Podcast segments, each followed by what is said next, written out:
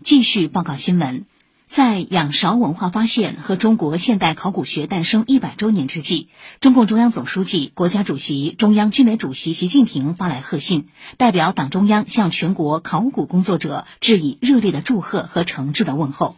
习近平指出，一百年来，几代考古人筚路蓝缕、不懈努力，取得一系列重大考古发现，展现了中华文明起源、发展脉络、灿烂成就和对世界文明的重大贡献。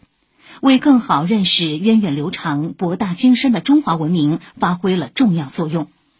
习近平希望广大考古工作者增强历史使命感和责任感，发扬严谨求实、艰苦奋斗、敬业奉献的优良传统，继续探索未知、揭示本源，努力建设中国特色、中国风格、中国气派的考古学。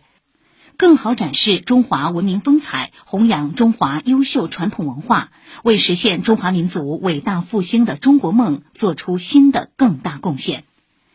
仰韶文化发现暨中国现代考古学诞生一百周年纪念大会昨天在河南省三门峡市开幕。一九二一年十月，河南省渑池县仰韶遗址发掘，揭开了中国现代考古学的序幕。